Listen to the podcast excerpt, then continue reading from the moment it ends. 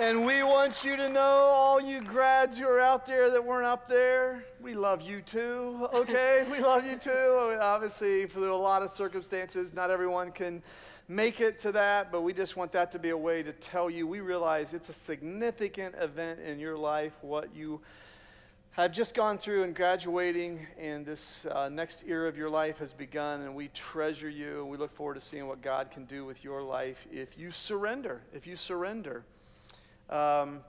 Hey, real quick, Buff and I are up here, and it's Buff today, and you'll see why in a minute. We're up here today because it's a really special day we have planned, and but yesterday we had Cancer Crush. How many of you participated in Cancer Crush and volunteering? There's a number of you were there. We had hundreds of people walking, running to raise money for our Cancer Hope ministry. And it's a big deal. I think it's our 11th year that we've done it. We didn't do it in 2020, so it's 11 years we've done it. And we want you to know we need volunteers. And it's really important in light of today and what we're also launching this year. And we need Cancer Hope volunteers. And so if you can be in this critical ministry that has reached 7 states supporting people who have been diagnosed with cancer, we would love, love, love, love for you to be a part of that. So, Buff, the other day, I was heading east on Social Row. So are you guys with me? I'm heading east on Social Row. For you directionally disinclined, it's that way, okay, that way. And I get to the intersection of 48 and Social Row, and I'm in the left turn lane, and I have a green arrow, which means what? I can go, but I'm a gracious Christ follower of the Lord. And there's a person that is waiting to turn left to head west onto Social Row. And so I graciously, full of grace and truth, allow that person to do it, but not knowing there was another guy who thought, well, I'll get in that little line there and I'll turn left. Even though it's been green for, seems like a minute, I let the first person go, didn't see the second one, and I edge out, and here he comes, and I went like this. What did he do? Well, he proceeded to very passionately remind me that I had been physically intimate with a maternal figure. So everybody knows where that's headed? I wanted to figure out how I could say that to let you know how passionate he was and not be inappropriate. Was I within boundaries there? Okay. Some of the, Michigan grads are going, what does he mean by that? What does he mean by that? Yeah. So I'm a grandfather, so that wasn't untrue. That wasn't untrue. Like he was speaking truth, but he was off the rails. Now, there are a couple things interesting about this is for over a week now, I've been wondering, what's his mental health like? Like, what's his family life like? And I wish that, we could come to church together. You've maybe considered this, but he could be here. I know, he could. Well, that's always when that stuff happens, I always say, I hope he's a Southbrooker. I hope this would be awesome. If he's going down the road and saying, that was McMahon. I just did that too. But I just hope he comes to church someday and I can baptize him for a while. That's really what I hope happens. So, yeah. So here's the interesting thing about this. So you and I are telling this story, and you go, what? I said, that's me. That could have been me. I would have done that. Yeah, I would have said that. So you've been the... You've been the person who's been... Some mofos. Mofos, some mofos. And that is a result of some trauma. Like, literally, you have been in trauma the last 2 years because of why. So tell the church why. We say this all the time for our whole lives, right, that traffic is an indicator of how you're doing. It is. I've heard you say that a lot. It is. We could do a whole series on how to drive for traffic. Jesus. Yeah. Jesus, take the wheel. We really could, because it is, like, from the moment you're in your car, in this parking lot, it is a spiritual action that's taking place. Yeah. That and grocery stores, I feel like, are my indicators of how I'm doing spiritually. And, for the last 2 years, I've been extra furious in the car. Just extra furious. And not funny, but it is like a symptom of PTSD. And so it has opened me up to when I get called names and things, or I get to gestures. Like, I now know there's a chance that that person has pretty serious issues, right? Yeah. And yeah. That is an indicator. Like, so it's opened me up to a world of slightly more compassion yeah. for those folks, because yeah, it's been deep sometimes. Yeah. And I have to go home and think and like process it. Are you trying to tell us you've not reciprocated as a spirit-filled person would do all the time? So you're trying to tell us that, right? So yeah. This has relevance for this reason. Look at this. Look at this. So we're going to set up this whole day with these amazing words. If you took the New Testament, and it is this collection of 27 diamonds. The gem, I believe, at the middle of that collection of 27 diamonds is Romans chapter 8. If you just knew Romans chapter 8, you probably wouldn't MF people in the traffic. Like if you just knew that, it would change your life. And so look at what Paul says. He goes through this whole section, and he says, sin is deadly. It's a virus that's been unleashed in the world, but Jesus absorbed that virus into his body. And then in Romans 8:1, he says this, therefore there is now no condemnation for those who are in Christ Jesus, which for those of us who grew up shame-based, that's our life verse, that verse right there, because we want to condemn ourselves all the time. Because through Christ Jesus, the law of the Spirit who gives life has set you free from the law of sin and death. All the law did was make us feel more guilty. And so it really doesn't change people. It just makes them feel like, I'm just going to give up on God because I can't keep the law. He says, no, no, that's not the issue anymore. What the law was powerless to do because it was weakened by the sarx. That's the word there for flesh, S-A-R-X. It was weakened by the human inclination in its natural state. That's what the sarx means. The flesh means if you just let a 2-year-old go, they don't act spirit-filled, do they? They don't act, they're little sinners. They'll just go off the rails so fast and make your life miserable.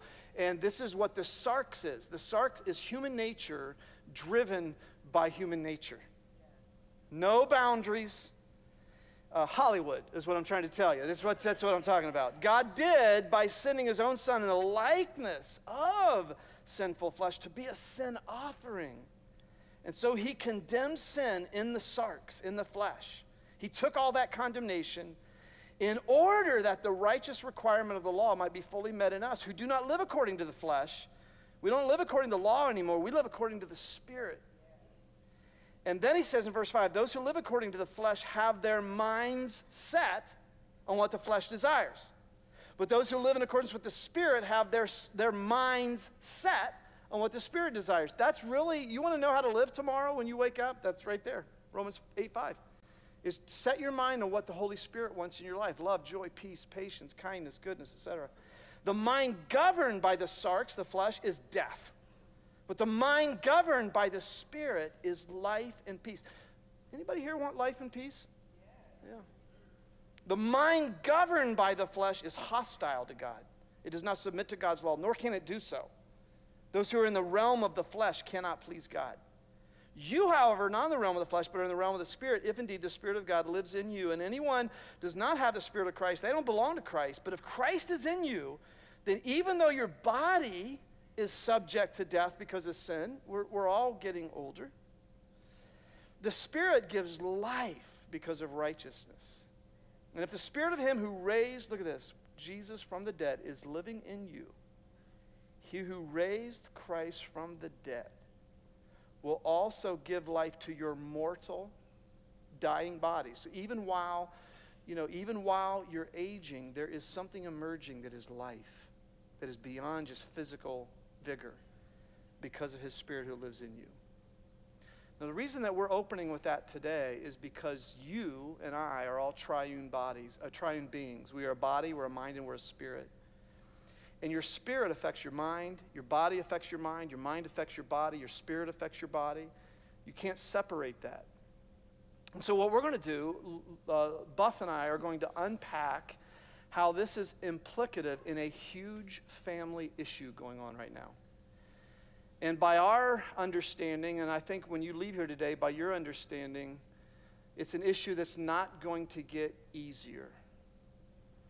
And Jesus can affect this issue in a dramatic way. Buff, you are today, when you helped create this series, one of the things about today was focused on 78-year-old Carl Fredricksen. Explain that to people who may not be familiar with that character. Yeah, well, in each of these like family series, we've kind of used a Disney movie as our launching point, our starting place, because Disney does such a good job of mixing pain and beauty, right? There's all this color, it looks like a kid's thing, but there's deep pain inside, and in Up, it's especially poignant. If you've seen it, the first 10 minutes of Up are maybe the best 10 minutes of an animated movie ever, where you see the whole life of this man, Carl, who had this beloved wife. They had to deal with infertility. He had to deal with her death. And so now he's in this stage when you meet him in the movie where he's just an older guy who you think his life is, for the most part, kind of completed, finished, that he's just sitting around, that adventure is done for him. But then in the movie, he meets this young kid, Russell, I think is his name. Russell, he meets a dog who just chases after squirrels all the time. But it's this beautiful movie because you look at Carl's life and it looks like all the best is behind him, his adventures are done, and then because of the intervention of Russell and this dog and a bunch of balloons, he goes on this wild adventure. And it's not just like a tangential thing for us, right? It's a thing that I've been figuring out, which is I think we perceive people past a certain age, and that age is changing all the time, so I'm not even going to dare to say what it is. Don't, please. But I think we have this thought in our head that you reach a certain age and your adventure is kind of done. Yes. And we also, the other thing we think is that mental health, you know, with what we're doing with Players Box and young adults, we think mental health issues, as we're all kind of getting more aware of our brains, we think that's a young person's game. And I think what I have been learning over the last few years, and what I think is evident even in this silly Disney movie, is that it's actually a serious disease for your whole life. Like, your mental health matters your whole life. Yeah. And actually, I was like, seniors are at more risk for taking their own lives or for depression, for loss, for anxiety, that it's a whole life experience of making your mind healthier. So, as many of you know, Laura lost her mother and father 2 years ago within six weeks of each other, her mother to a form of dementia. And that's one of the reasons that we're doing this together. But we have a gift for you. She is the vice president of cognitive care at Traditions Management. Every time I talk to her about this issue, I learn something new. And we thought, why not let her give her knowledge to Southbrook as we talk about an issue that is not, don't look at this today. If you're 25 here, oh, that's not an issue. No, this is your issue too, as Laura's saying. Yeah. So gang, longtime Southbrooker, Lori Horstman. Would you welcome Lori up to the stage with us today, Lori?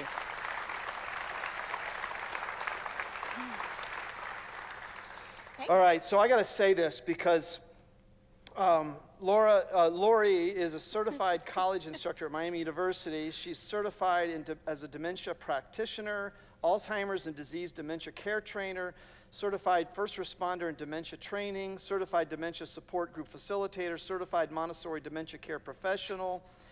She has 27 years experience as a trainer, speaker, 11 years experience in assisted living, 12 years in dementia care, personal experience as a dementia caregiver, as you'll hear in her story.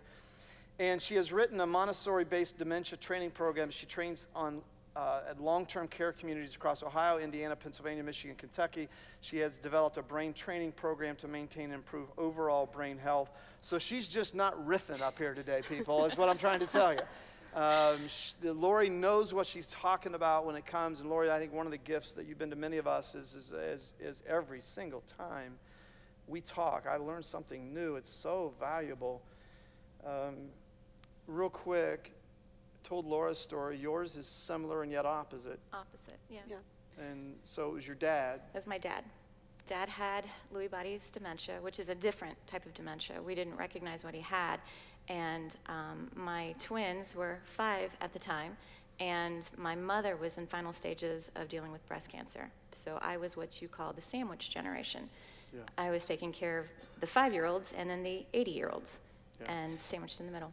So I got to remember, so you're doing this today, and oh, by the way, Jordan Jackson just graduated last weekend. Yes. Your parties were this past weekend. Mm-hmm. And I know while Eric probably did all the preparations for that, and you had it really easy, we want to give it up for Lori being up here today, because she's going through a transition of herself right now.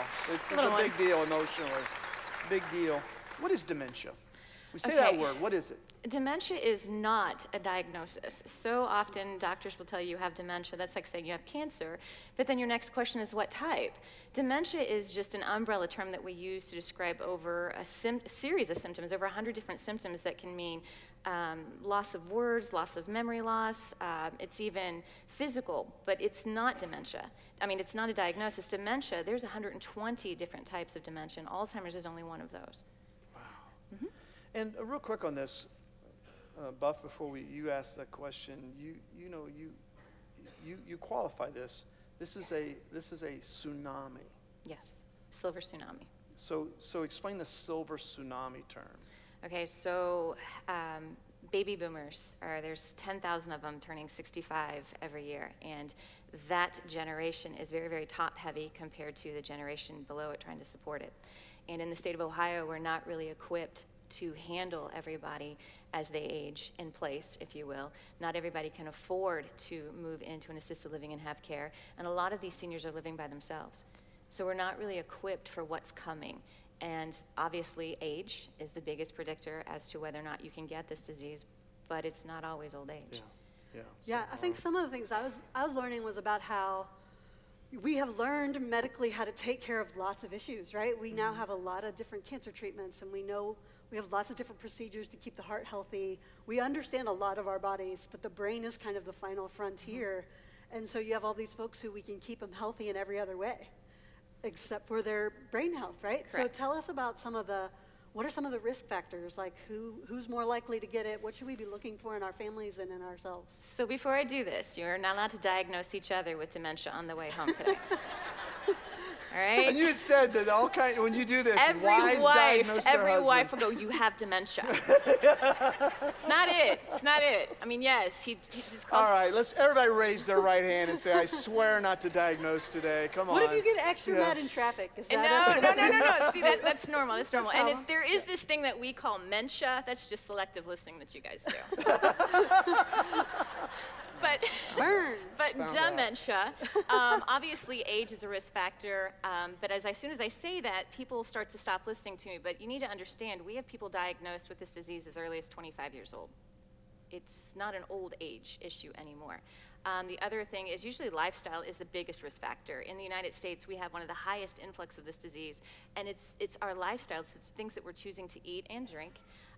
It's the way we handle our stress. It's the way we don't handle our stress properly. It's the stuff that we're feeding on. It's the stuff, like you said, it is spiritual, it's mental, it's physical, it's all of those things. Mm-hmm. And we know, science knows, that over 2/3 of the types of dementia that are out there are preventable. But we have this lifestyle of thinking that, well, my mom got it, my dad got it, so I guess I'm going to get it too. And you let go instead of continually to fight and continue to pour into yourself. You just kind of let go. So that was one of the things I learned, having gone through this as a daughter. So COVID has changed this. The question is, can someone get dementia under 65? You say yes. And why is that? Why are we seeing now the evidence that dementia for a lot of people actually starts in their 30s, even if not even the outlier cases, that it doesn't start when you're 65, it starts younger. It starts in your 30s, and it has a lot to do with food and lifestyle. And when I say that, the number one way you want to prevent this is you want to take a look at what you're putting in your body, what you're eating. I mean, I get it, everybody, COVID taught us a few things, is that, isolation will kill you faster than any disease out there. We are social creatures, we need each other. And one of the things that we also need to be aware of is what you're putting in your body. If it's genetically modified, if it's processed, if you drop a French fry on the floor and you can still eat it 2 weeks later, you probably shouldn't be consuming that stuff. So Twinkies are off limits, you're saying. There is no bumper crop of Little Debbie's going up and down 70, so you probably shouldn't be eating that food. Yeah. And then even the stuff that we drink that we think is healthy for us is not pay attention to it. Your brain is mostly fat and water. The Mediterranean diet is one of the best diets for brain health and heart health, but staying physically active, staying socially connected, having a sense of purpose and value, and that's one of the things that we don't do the way I think we should here in the United States. We look at old people like they're done after a certain amount of time, and they're not. And I'm even part of a study that we're doing at Denison University as to an influx in dementia as soon as these professors retire. It's like, here it comes within 6 months. And what's causing it? Well, you stopped using your brain. And it's true, if you stop using it, you will lose it. Yeah. So we'll get into that in a minute about some of the things you can do. Look. Yeah, well, I was just going to say, I saw that in my mom with, she did childcare. And the kids aged out of needing her, and she and my dad worked together at a golf place, and they quit that because it got hard on them. And they just, she had, her hobbies were things that she couldn't do once her eyesight started going, you know. So like that, having lifelong hobbies that you can do even when you physically start to change and alter. And I think I also saw just how stress and depression play into that for sure. And I think we don't always think about that. And again, I'm learning as I get older, like you don't know until you know just how much I thought old people were done developing as a person. You know, like they were done, they were fixed. And there's such a lie that I just thought, like they still have challenges, they still need to learn new things. They still need community and new friendships and new learning. And I think I just saw that so clearly how important those things were. Yeah. Is there a cure? Is it? There is no cure. All dementias are fatal, and there is no cure for them. And the drugs that we have on the market, don't think that this is, I'll just pop a pill and get rid of it. 99.6% of all the drugs fail that are created for Alzheimer's and dementia. Because there's 120 different types. If you both got the same type, you're going to go through this dementia completely different because your brain processes information differently from hers. So just because you know one person with dementia, you only know that one person with dementia. So no, there is no cure. So in this case, prevention is the best kind. Buff, what, you understand why I'm saying Lori and Buff, because I knew that I was going to demonstrate a lack of mental acuity when I messed them up. She's the one with all the credibility. So what did you see? You're sitting here and we're having a meeting, you and Lori and I are having a meeting, and you look back and what did you see now looking back in your mom? That if Lori were, let's say, in your life 10 years ago, what could have been different? Yeah, and we're going to ask this question to you, what's normal aging, right? Because I think for me, I wish I had understood the early signs 20 years ago. You know, I wish I would have understood helping my mom find purpose, help keeping her company. Like, I wish I had done a better job at that. And then there became this weird stage where it was like, it didn't seem like just normal memory. Because I think there is a natural memory loss, right? Like losing names, you know, misplacing keys, you know, your glasses are on top of your head. Like, I do that all. You know, there's those things that are normal. She was starting to show things that were very technically, mechanically Alzheimer's. A silly thing, this is a funny, like we always make, and things that are punchlines, like we talk about old folks and technology, right, being this thing. But my mom, it wasn't that she couldn't use technology. She was a professional typist at one point in her life and could no longer remember how to make a capital letter. Like it was mechanical things. It wasn't just, so there is this difference. I wish I had understood the early signs. I wish I had known the difference more between what is normal aging and what is something is a health problem. What is that, Laura? What is, because you speak into that.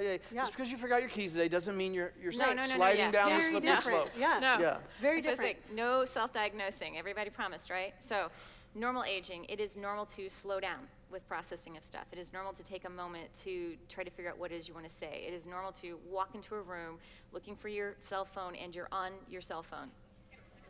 I've seen you all do it. It is normal to write a grocery list and go to the grocery and forget the list at home. That's normal. But what is not normal is to see a coffee cup in the sink and say someone's been in the house because I didn't have any coffee this morning and you call the police. That's not normal. It's not normal to go to the grocery store and figure out, where am I? How did I get here?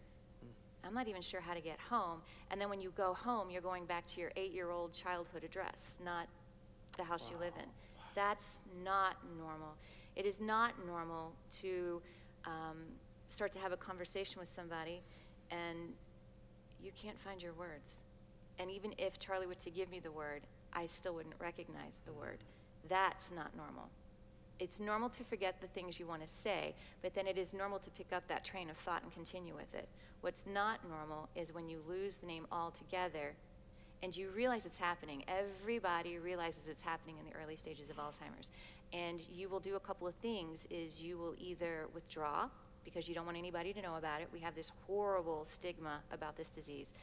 Or you'll use humor to throw people off the trail and go, oh, you know I know your name.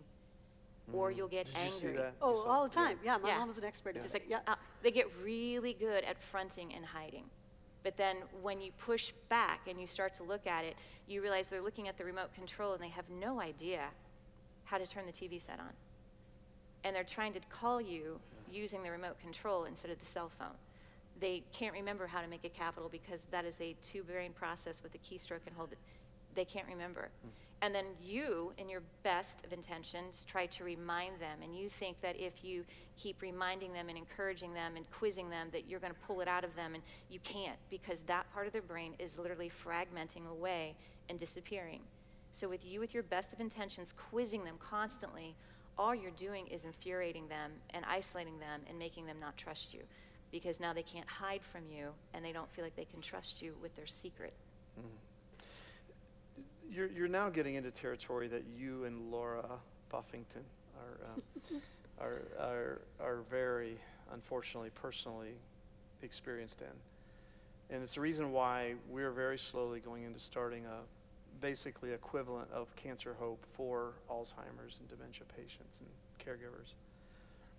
But that is the cost of caregiving is so high. Before you give the number, what was the cost for you? Because you literally are in PTSD. You know, that's why you're cussing out people in the traffic. It's not really you. It's the PTSD talking.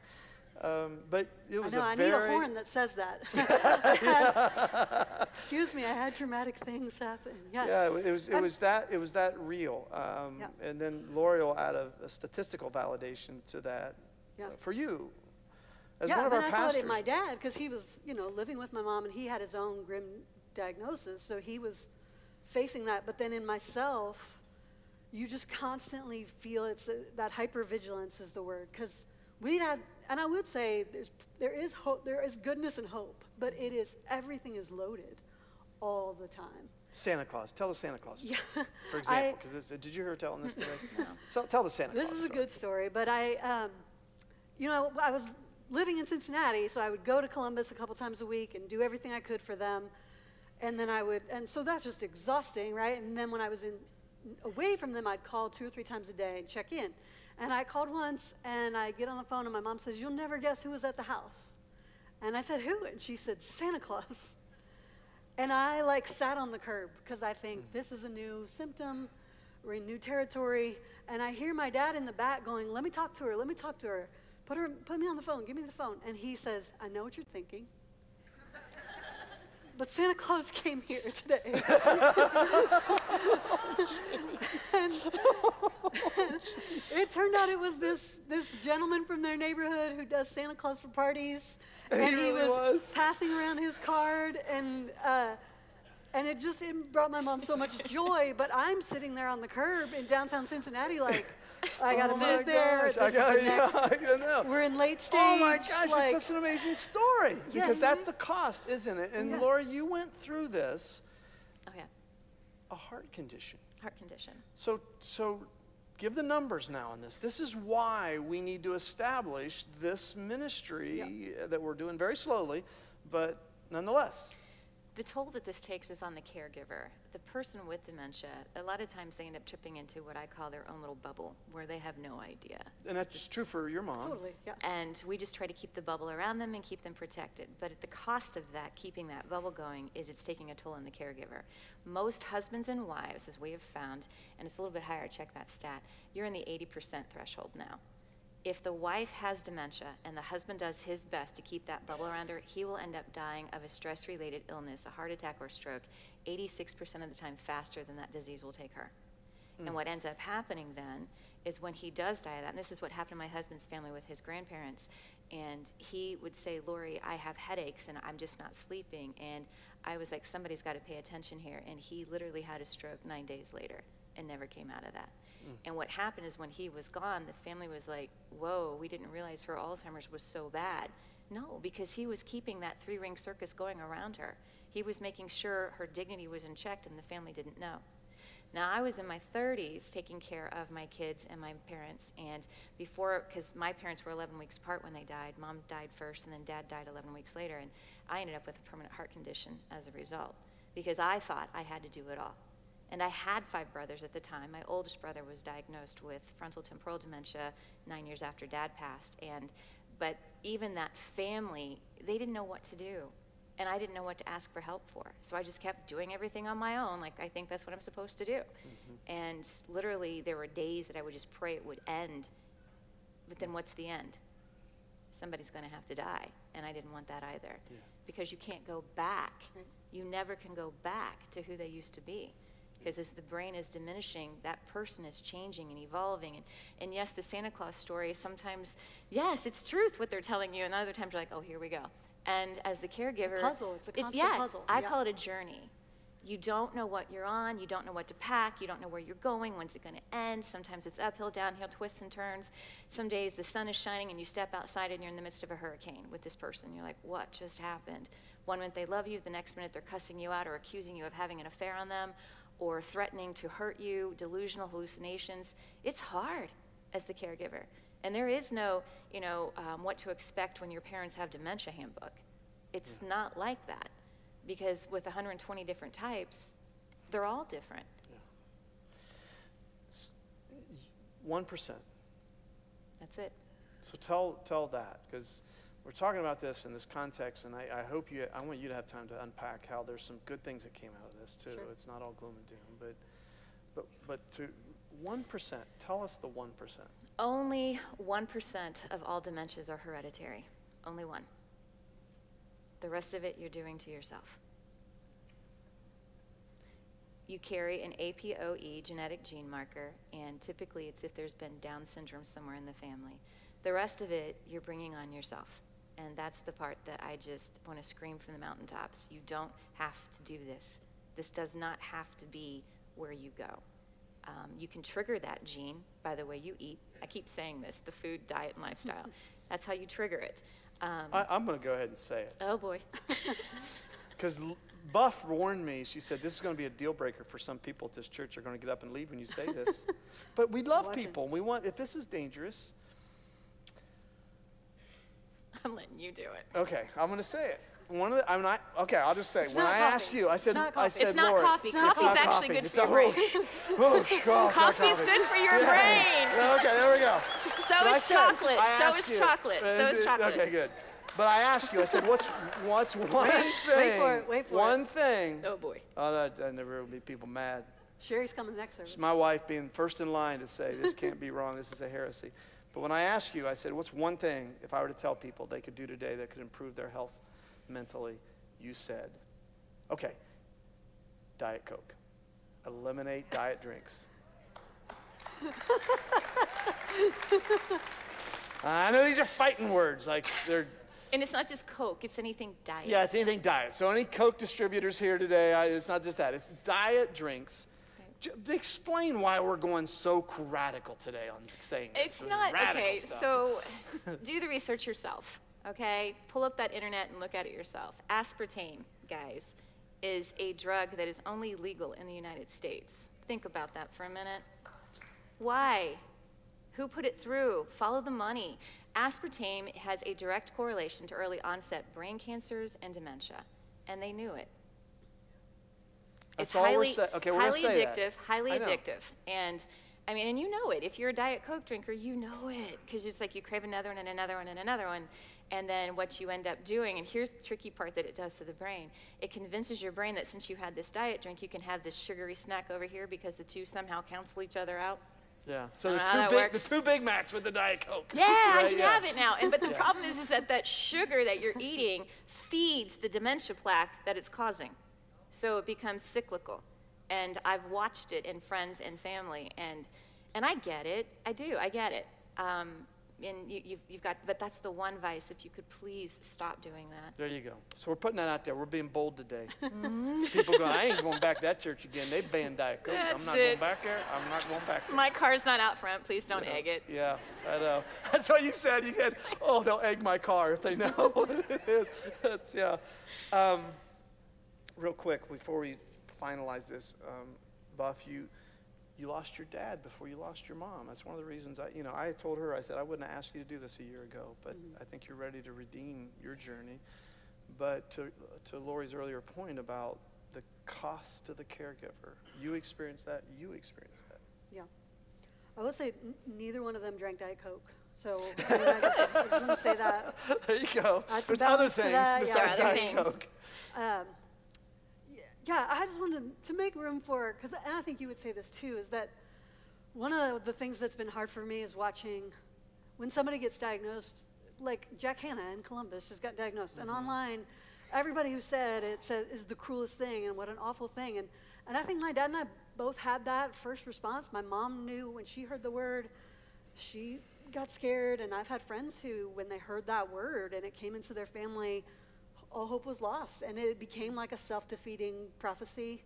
I would say both my dad and I, one of the things about dementia that they say, right, is that you lose the person before you lose them. Right. And what that did in us was, and especially in me, was, oh, I had to immediately grieve the mom I knew. And what that did is make me appreciate her and love her and see all this strength that I learned too slow about. And then to realize she is still here and I can still honor her and I can still care for her. And so it did a work in me to get that chance to care for her. And it did a work in my, I would say the same thing would be true for my dad, even though it was harder on his body. But it made us all care for each other and love each other in a way I don't know how else we would have got to it without dementia. And for her, and this, I just say this to say, there's nothing that isn't without hope. Because for my mom, she became a sort of, and this does not always happen, like you're saying. Every single person is different. But I saw my mom become an unwounded version of herself. Yes. You know, she had so many hard things happen in her life. I think a part of her diagnosis was the trauma just kept in her body for years and years and years. But she... that was lost to her, and so she became an unwounded version of herself. And so because of that, she yielded to our care, she yielded to love and to grace. She would have told you, she got up every morning and she just tried, and that was what she said. She would get up and sit with the birds, she would get up and pray. She loved being in church community and that feeling of God being close to her. She lost more and more words, but church was one of her last words. She would like use church as a word for things. And so I just say that to say, I know that it can be a crushing thing and we think about it as the cruelest thing, but it is weird because in my family there was hope and goodness even in those darkest moments. It's interesting that today we showed the graduates, and it would be easy if I'm a senior in college or high school to sit here and say, this is a them problem. In the television show, I think actually now has included a journey of, the This Is Us show has included a journey now of Alzheimer's and dementia. And it truly is a This Is Us. Your final words that you want to, because I know you would like to stand on a mountaintop and say some things. So you have, you know, today a few thousand people that you could just, what are your final words that you'd say? Then I'm going to close with what I think Jesus would say to all of us too. What is your final words on what the stigma? It's a stigma that isolates. It is. It is. It is very isolating. The thing I would tell you is that this is not somebody else's problem. This is an us problem. We're all in this together, and the thing that it taught me going through this as a daughter is the fruit of the Spirit.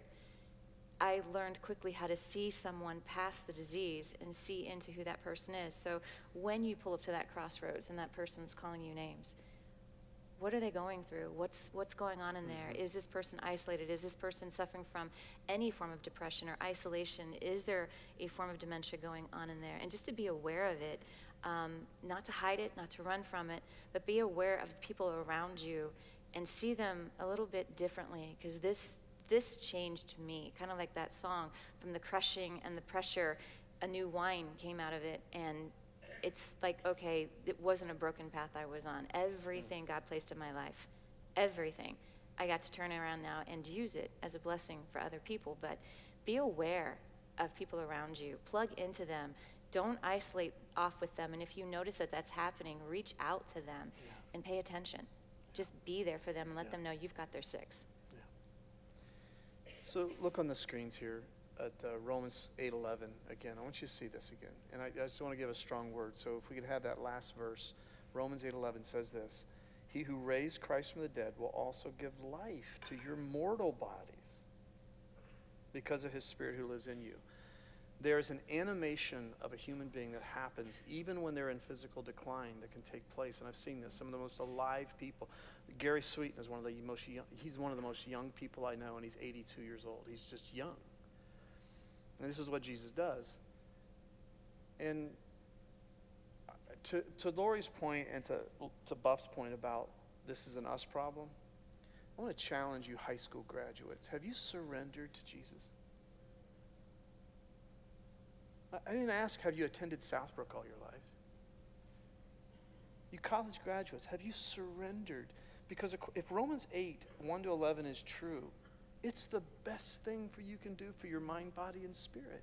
Who wouldn't do this?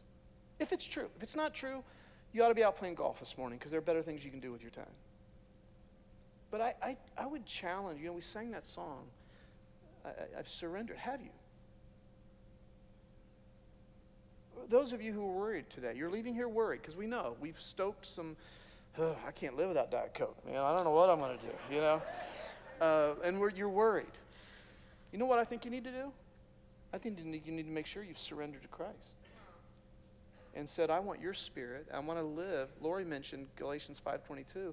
I want to live in such a way that I'm walking that allows love, joy, peace, patience, kindness, goodness, faithfulness, gentleness, and self-control to come out of my life. And that doesn't happen because of religion. It doesn't happen because you follow the 10 Commandments. They weren't designed to save you from anything, let alone dementia. It only comes because you live the life in the Spirit of God.